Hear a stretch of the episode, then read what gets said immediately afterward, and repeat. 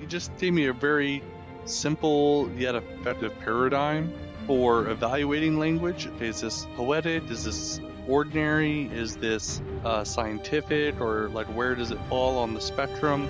If I'm struggling with something in scripture, I can just think through like, okay, is this because I think it's poetic when it's like a scientific term or scientific sentence or or vice versa. Just also trying to follow in Lewis's footsteps in remembering that poetry is significant. But there is real uh, information in poetry and in the poetics of the Bible. It, and a lot of people will think, you know, it takes skill to, to kind of parse between the two, and it does take some some level of skill. It, but I think it's more about like having a relationship with Christ and with the Holy Spirit to be able to parse out the literal from the metaphor of the Bible. Welcome to Lesser Known Lewis, where two friends and C.S. Lewis fans explore his lesser known works. I'm Sean. And I'm Jordan. Join us for season three on metaphor and myth, where Lewis's writings on language, imagination, and storytelling will help us come to see, know, and taste reality more deeply.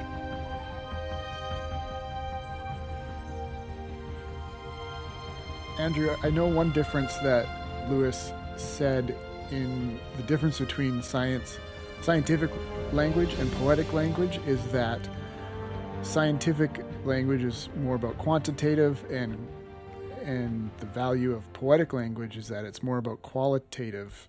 Do you see another difference between those two things? Yeah, um, I do think another, I guess, difference or barrier between the two things is uh, that scientific uh, language and really science in general is all about repeatability. Mm. Um, if you can't do it more than once, you know, science doesn't particularly take you seriously, um, or scientists, I should say. Yeah. Um, you know, science is kind of based around the ability to repeat procedures and maintain the same results. Um, but this isn't the same with poetry, right? The more often you consume art or poetry, um, and the more it is repeated, it actually kind of loses something. Um, now, the best art or best poetry definitely has some staying power.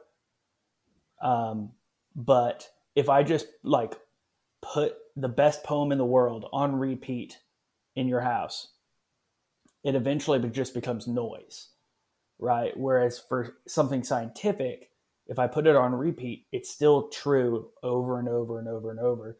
Now, it's because there's a different goalpost for the two things, but that is, you know, a difference between the two. And I will say, ironically enough, um, this is something I think the beauty and splendor of God goes be above and beyond this truth because he's infinite. So, like, while he, you know, like his beauty is so infinite that that repetition doesn't get old but you know anything less than god kind of to me at least fits in this category can I push back on your metaphor a little bit?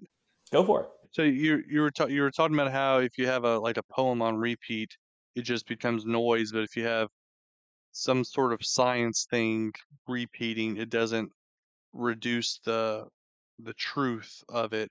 I don't, I don't know. I, I I know what you're trying to say. I just I would maybe choose something different because if you had a poem on repeat, it might become noise, but it doesn't reduce the truth of the poem either. Just like a, if you're listening to like a a science paper, it doesn't reduce doesn't reduce the the truth. I see your point in regards to like they're they're not that poetry doesn't have objective truth in it, right? Even Lewis says I think he's talking about the flowers and relating them to women. And you mm-hmm. may look at that woman and be like, not a chance she's a red, red rose. Um, right. That's, that's one of the um, analogies he mm-hmm. uses. But then he does come back and say, like, you know, if this is a love, love poem and, you know, this is meant to provoke emotion, then it doesn't matter what you think she is a red, red rose. But I guess, yeah, there, not that there's not objective truth, and and maybe to say it, it maybe it doesn't lose all meaning, but it, it does lose some meaning because it will stop provoking the emotion it's intended to provoke. Um, and maybe it's not a, you know, if it's a neon sign, it's not it's not out of light, but it's not. I wouldn't say when you put it on repeat, it's not as bright. Yeah. Yeah, I think it does reduce, I guess, the emotion, but I, I guess that was part of Lewis's argument that like poetry, its main goal is not to produce emotion; it's to, uh, I guess, use emotion to give you a better idea of what the author or creator was feeling or and to and to point you towards something to to you to use the emotion to point you towards something larger like the a, a poem if it gives you a, a a thrill in your diaphragm it's not necessarily to give you that thrill he says that's pornography is to just Right. give you a thrill but to uh, point you towards love or to point you towards um something higher to like like we had mentioned in in the transposition My question back to that would be, what happens when the poetry is no longer giving you the thrill? i think it still points you towards uh the higher ideal um that the author is intending to uh convey or point you towards I think the higher ideal is still true. I think the but what I, I guess the point I'm trying to make is it's not that the higher ideal is not true. It's that you now no longer have the sign pointing to the higher idea because you lose the Okay. emotion through repetition. Yeah, maybe okay. could we say that the um, the, if you repeat the same poetry, it re- it like reduces the effectiveness of communicating Right. the information. Yeah.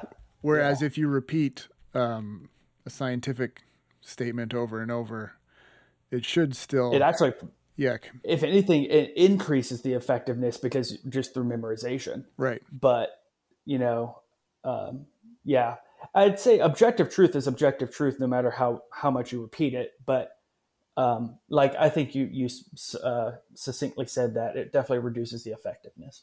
Hey, uh, forgive me if I was being combative. I was just trying no, you're good brother. I'm- Yeah. it was i appreciate the pushback. Sure listeners have that same pushback It reminded me though of this great part in Perelandra where oh actually I can never remember where something is in Lewis. It might be Perelandra. I think the at least the the poetic hmm. telling of this is in Perelandra, although he might say something similar in Letters to Malcolm that the one prayer God never answers is encore. That he he tends to not want to repeat himself over and over or repeat our experiences of i love him that over and over. Um, Yeah, I love it as well. It's in in life though. It's hard because I'm always praying for the same thing over and over. Can you just do that again? oh, yeah. that's fun The one thing I'll add before we move on to some other themes, maybe from the essay, is just I have to draw my attention, our listeners' attention to this one paragraph here because we have a couple of times, Sean and I joked about Lewis's writing being like taking an ice bath where he'll just y- you know a cold shower and it's just shocking but it's what you needed and it's good for you. Uh, Mhm. and in this i think it's the fourth paragraph of the essay he uses an ice bath as an analogy for what he's talking about. And i thought no way this is funny. I'll just read a little bit of it.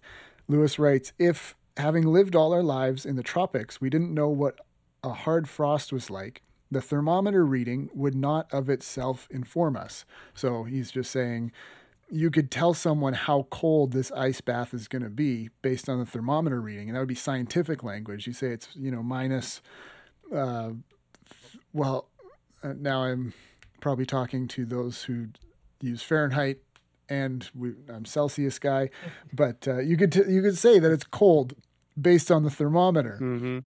right. But he says probably this he says ordinary language would do would do that better. So saying something like your ears will ache. You'll lose the feeling in your fingers. You'll feel as if your ears were coming off. And just relating what the ice bath is like in ordinary language probably does the trick better than if you're to tell someone who's never experienced freezing water before, you know, it's this temperature and they just don't have a grid for it. So that's a, I thought that was a good example of how scientific language doesn't always communicate to people what you're trying to communicate. I think yeah, and I think we're an interesting, uh, I guess, example of this. Like, like you said, you're you're Celsius and we're Fahrenheit. You being from Canada, us from the the Right. states, and yeah, if you said 15 degrees, um, we have a much different idea of of what that means. Right. Where, uh, like you, yeah, if you said, hey, the the the bath is uh so cold it's scalding, then we yeah, that cuts across political boundaries. Yeah. Yeah, and honestly, anything but the metric system. So you could say kilometers, Uh-huh. I'll have no idea, but you can tell me in football fields, and I got right. you. Yeah. I don't know if if you guys have seen those memes because maybe it's just non-Americans who enjoy them and and post them. But there's memes about Americans will use any unit of measurement other than uh, Other than the metric yeah system, yeah. I love those. No, they're so funny. They are. Yeah. So our whole season is on metaphor and myth, and this essay focuses a lot on the smaller aspects of language. So there's some essays where Lewis gets into the ideas of myth, and that goes down some very large metaphysical rabbit holes. But here he's he's talking more about poetry and and maybe um, he mentions it once, but metaphor. Um, I think is a, a major part of the idea here. What what did you guys learn about metaphors in this essay that might be of practical use to people, or um, maybe how is poetic language related to imagination or metaphor? He also talks about imagination here. Yeah, um, you know, in a very practical sense, um, you know, prior to being in human resources, I was a, a youth and young adult minister, and um, I saw, you know, people in the church, you know, tried to read a little too scientifically Yeah, into uh, the poetry um, of the Bible. Uh, Genesis and Revelation Hmm. are kind of the main main victims of this in the Bible. Um, but there is real uh, information in poetry and in the poetics of the Bible, um, and and I find that it, it is rarely as literal um, as some people make it out to be. Again, Revelation, where you have this dragon coming out of the the water, um, and it's like I'm I am all for the supernatural. I am all for you know God can do whatever He wants whenever He wants. But I don't think that's the message that that passage was trying to get across. Is that there's going to be a dragon coming out of the ocean, Mhm. It- and a lot of people will think you know it takes skill to to kind of parse between the two, and it does take some some level of skill. It is something you can practice. Um, but I think, and this is kind of going back to what I said earlier. Um, it's more about like having a relationship with Christ and with the Holy Spirit to be able to parse out the literal from the metaphor of the Bible. Hmm. Um, and for example, like my my best friends know when I'm being serious versus when I'm joking much better than other people. right. Um, and they know when I'm saying something literally, when I'm saying something metaphorically. Um, and the more and more of a stranger you are to me, the worse it, that you're going to be. Um, and so I can only imagine our relationship with Christ and our relationship with the Bible is very similar to that. For me, it was I don't know. He just gave me a very simple yet effective paradigm for evaluating language. So if, since I've read this essay, I've been reading. When I read other things, I'm like, okay, is this poetic? Is this uh, ordinary? Is this uh, scientific? Or like, where does it fall on the spectrum? And in my own writing, I it it's helping me think like, okay, I'm I've said several poetic uh, sentences, and okay, maybe I need to throw in a, a more scientific one, or or maybe I just write a whole paragraph of ordinary sentences, and then I can go back and dial up the poetics or dial up the science and so it's um it's probably not a perfect paradigm but it's just been a fun little lens uh, through which to um, evaluate the the language uh, around me. So yes i just that's been one way it's been uh, useful Yeah, I thought that was useful as well, just being able to see how there's kind of a spectrum of how we talk and communicate and mm-hmm. just being able to yeah, see everything now through that lens and and realize probably just having that lens, even just reading this essay is helpful to then like you were saying Andrew to to then read scripture and then be able to better evaluate is this thing that I'm reading in scripture more scientific or theological or is it more poetic? Or is it more just ordinary or you know Yeah. where does it fall on that spectrum? Was there anything that you found uh, particularly useful uh, or anything else jordan? I, I found that he, he, when he talks about metaphors, it sounds like, or just poetic language, it sounds like metaphors maybe are something that will, that are able to help us experience things that we couldn't experience otherwise. mm And that just makes metaphors like such a powerful tool, both in Mhm. what I choose to read and how I choose to speak hmm he writes i'll just read this quote because he says it better than i i could but he says the most remarkable power of poetic language is to convey to us the quality of experiences which we have not had or perhaps can never have to use factors within our experiences so that they become pointers to something outside our experience. As two or more roads on a map show us where a town that is off the map must lie which is great because he uses hmm. like a, uh, I guess it's a simile there at the end, but a similar literary device to just demonstrate Mhm. what he's what he's just said about the power of poetic language and similes and metaphors is take something we do have experience with and then helps us understand something Mhm. we don't have experience with or perhaps can never have experience with and in that way this is kind of a dumb ex- this is my meager attempt at being poetic but it feels like poetic language or metaphors are almost like vi- virtual reality where it can kind of put you in a whole new experience that you never could have had otherwise. Hmm the way virtual reality kind of tricks your mind into showing you images that you do have experience with and they're not real images and they're not you know they're not scientifically they don't exist what you're looking at um, but by looking at these things that don't really exist it helps you f- have an experience that you couldn't have had otherwise i think uh, as i'm saying that i'm thinking of a bunch of ways that that doesn't quite work the metaphor doesn't quite work but i don't know if any metaphor ever really 100% lines up No, they all break down eventually. which i guess if if they didn't they would be scientific language Exactly. Yeah. it wouldn't be a metaphor anymore. yeah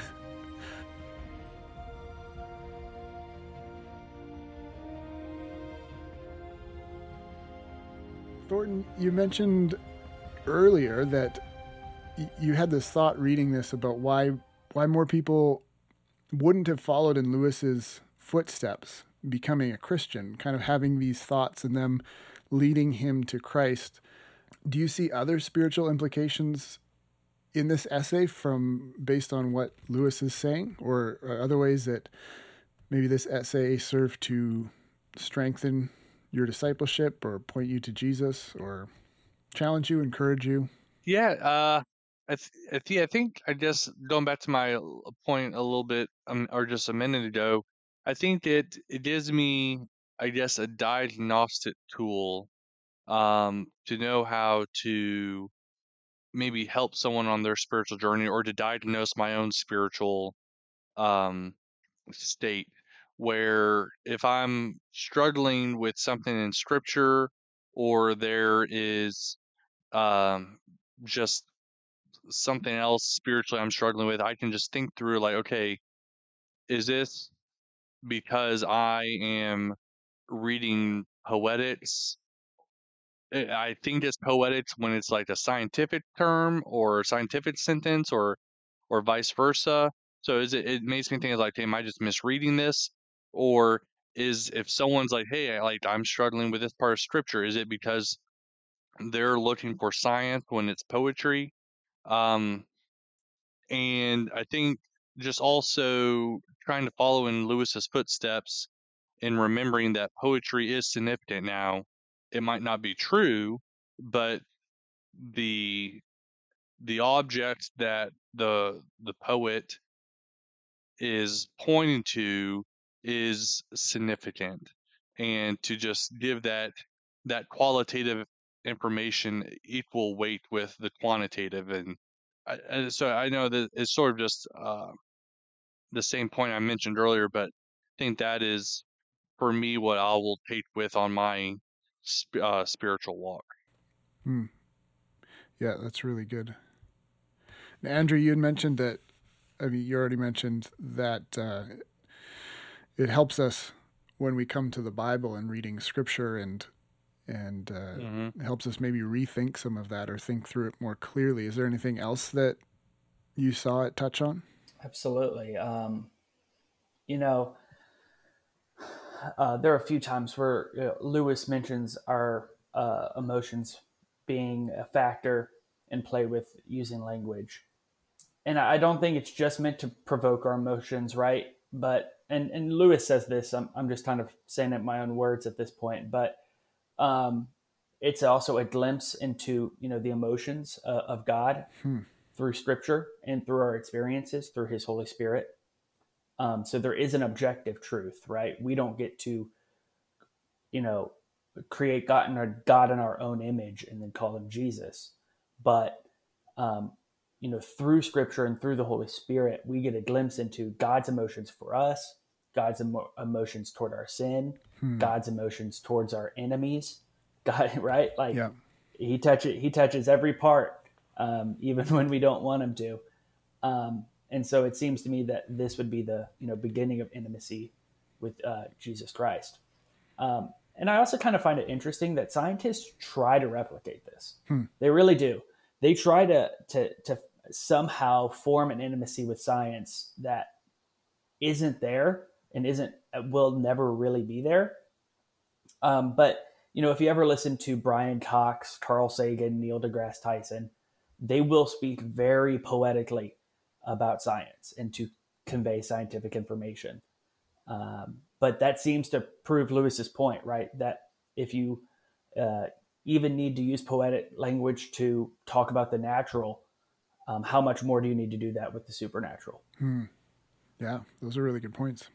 I think the only thing I would add um, that it made me think of was mm-hmm. is just you know how he's validating that poetic language is significant and even ordinary language is significant. So then for me, how am I communicating the gospel when I get the opportunity to do that? If I'm writing a sermon or just doing a Bible study, teach, or sharing my testimony, or you know, sharing the gospel with a friend somewhere, am I? My tendency, as I already said, is to go to the uh, the literal, the scientific, the theological, to give them the the creed, maybe just walk through that. Right. And I'm like, what if it seems like maybe a, a better place to start, or at least a, a equally valid place to start, would be with mm-hmm. ordinary language, which I guess is probably what your testimony is supposed to be. Um, yeah. I think I've found ways of making it theological or putting putting those theological putting theological language on it. Even in in sermons, I think about what are the sermons mm-hmm. that most impact me, and they're usually the ones that are poetic or just simple and ordinary. Uh, I really, really like theological things, mm. and so I enjoy theological sermons, but. I think they feel more. Mm-hmm. There, maybe there's a place for teaching, whereas maybe I don't know. I'm starting to wonder more if sermons should be more poetic and ordinary and less theological heavy. But um, mm. those are questions probably for a homiletics professor. I'll have to find one. That yeah, I think that's interesting to to view sermons through that, and I think you probably need a mix, but maybe lean towards yeah the poetic and the ordinary. Uh, but yeah, I think yeah that that paradigm of ordinary scientific poetic is yeah you can think through that lens for yeah sermons and and other things within uh, the life of the church or life of a Christian. And I think that subconsciously, because we are emotional beings, we let, I guess, the poetry of our hearts influence, you know, how we think of things scientifically. Right. Um, and uh, there's a one again. One of my favorite essays is transposition, and in that, Lewis says that our transposition of our humanity in heaven to not think of that as like a candle being snuffed out because there's not going to you know if there's no food no sex no fun you know the things we're looking for here on earth right not to let that get snuffed out but to view it um, as a candle becoming invisible you know because the shades have been thrown open and the full light of the sun has been let in right so our hearts like man like i wish heaven had this thing that i really like here on earth and lewis is like no no no like that's poetry affecting the science, man, right? Um, you know, it is so much greater than than your heart can even understand right now. Hmm. Um, and so I think I think it's important, you know, not to let you know science ruin the poetry, but not to let the poetry ruin the science either. I wanted to ask you, Jordan and Andrew, if you all agree with Lewis. Uh, in the first sentence, he mentioned that um, he doesn't think that there is a specifically religious language. And so I'm just curious, do you all agree with that or or not? Well, I I I'm worried that I'm just going down a semantic argument here in in regards to like, well, what is language? Mm-hmm. um, but I do think that there is a language that you have with the Holy Spirit. And I don't really mean speaking in tongues or anything to that effect, but like just a language in your spirit with the Holy Spirit that is unique. But again, I, I'm not, I think that's more of a semantic argument that I don't think Lewis is really trying to hit on here. Um, but I would say that there is a uniquely Christian, not just religious, but Christian language that you get to have with the Holy Spirit. And I, outside of you know speaking in tongues? Yeah, that's a, a good question that I'm probably gonna have to think about more. But my my gut answer would be probably similar to Andrew. I think it might just get into semantics, but there's certainly like religious vocabulary even um, in terms of uh, mm-hmm. yeah, like I, there is religious language. There is a there is a way that Christians tend to speak that is cultural, I think. Um, but I think in terms of what, in terms of talking about our Christian experience or our spiritual experience, the way he's set this up in this essay, I think it makes sense as far as he's willing to take it. Like what what we mean, whatever we mean when we talk about religious language, it probably also falls onto that spectrum of ordinary, poetic, or theological. So it fits in those categories and isn't right. Isn't necessarily its own thing, but I don't know. What do you think? Yes, I think I I agree with you all. Like you were saying, Jordan, I don't I don't think we need to set like a I guess a, a fourth point within the spectrum. I I think there is religious language falls on the spectrum of poetic, ordinary, or scientific. Um, but like you said, I think there is religious vocabulary, and like you said, there is the the Christianese. That there are phrases or or words that Christians uh, kind of understand uh, upon hearing them. Like one of my favorites is, and I'll be interested to see if this is a if if this is a phrase in Canada but um, I, I've heard a lot of like vision casting. So like a lot of church leaders will be like, "Hey, let's yeah, let's cast some vision," yeah. when they're just kind of talking about brainstorming or or something. Um, so like that's that's a phrase I've only heard in the church. I haven't heard it in the corporate world or the uh, the military, and uh, so I think if you're like you said, it depends on what you mean by language. But putting those aside, I think there is a religious language in the sense that there are unique, I guess, objects of of a spiritual conversation. And I guess what to unpack that a little bit more, I think in the psalm, when you read the Psalms, what the Psalms are preoccupied with is, is very unique compared to, I guess, other types of speaking or other types of uh, languages. Um, and so, because I think in, in every language, like the way they order objects, direct ob, uh, direct objects, indirect objects, and and what they're sort of focused on or what they say and can't say is different.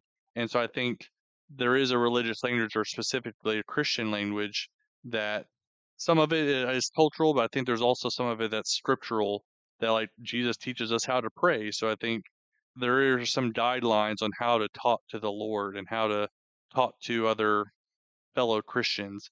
So I think just to go back to the main point, I think I would not disagree with the paradigm that Lewis created, but I would say that there there is a religious language in in other senses. Yeah, I think I would largely agree with that.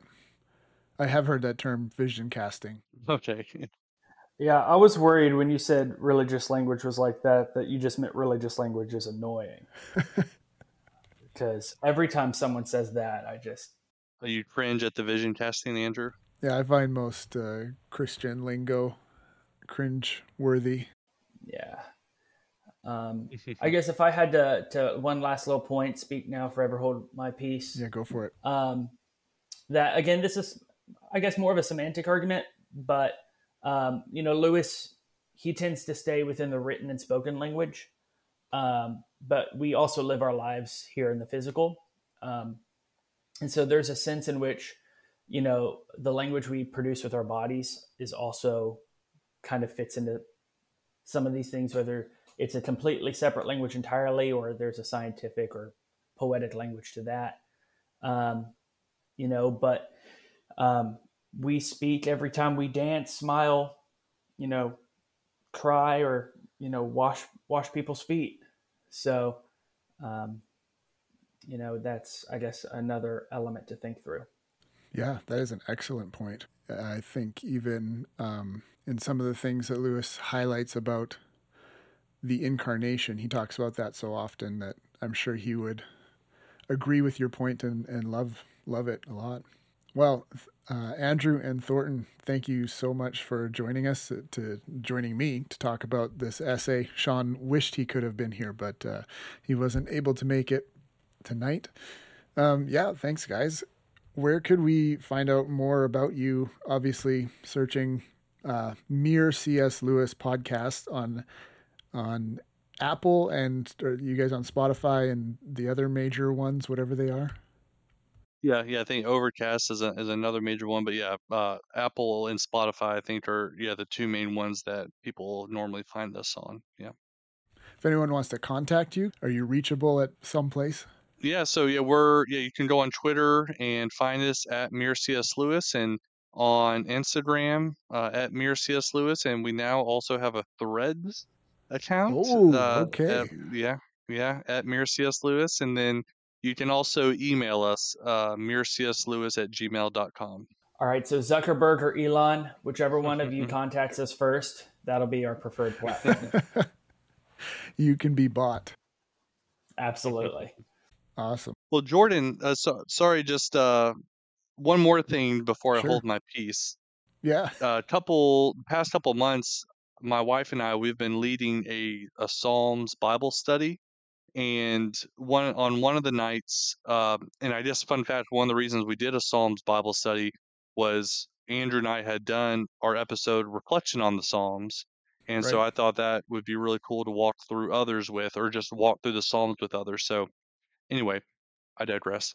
But one of the nights we had people write out their own psalms, Hmm. and and so if it's all right, we were talking about poetic language, talking about religious language, and So there was just uh, one one of the psalms that someone wrote. I just um, I wanted to share just to sort of put into practice this religious language uh, that we had been talking about. That's a great way to end this, I think. Sweet. So this this is called Lord, how beautiful is your word. Lord, how beautiful is your word. On pages of paper, you make safe passages through stormy seas. Civilizations rise and fall, criticisms and rebuttals come and go, cultures and philosophies develop and unwind, but your word remains. Your scriptures endure like the mountains. All are afraid of time, but time is humbled by your logos. How beautiful are the hands that hold your words.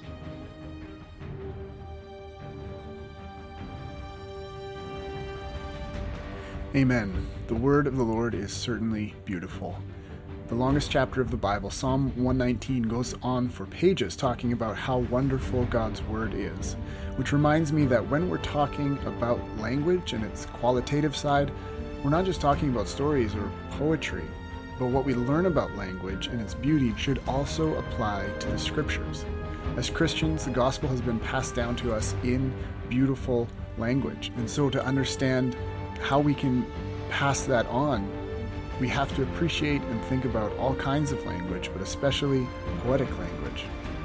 We'll continue in this pursuit of looking at poetic language, particularly metaphor, in the next episodes on the essay Bluspels and Flalansferes.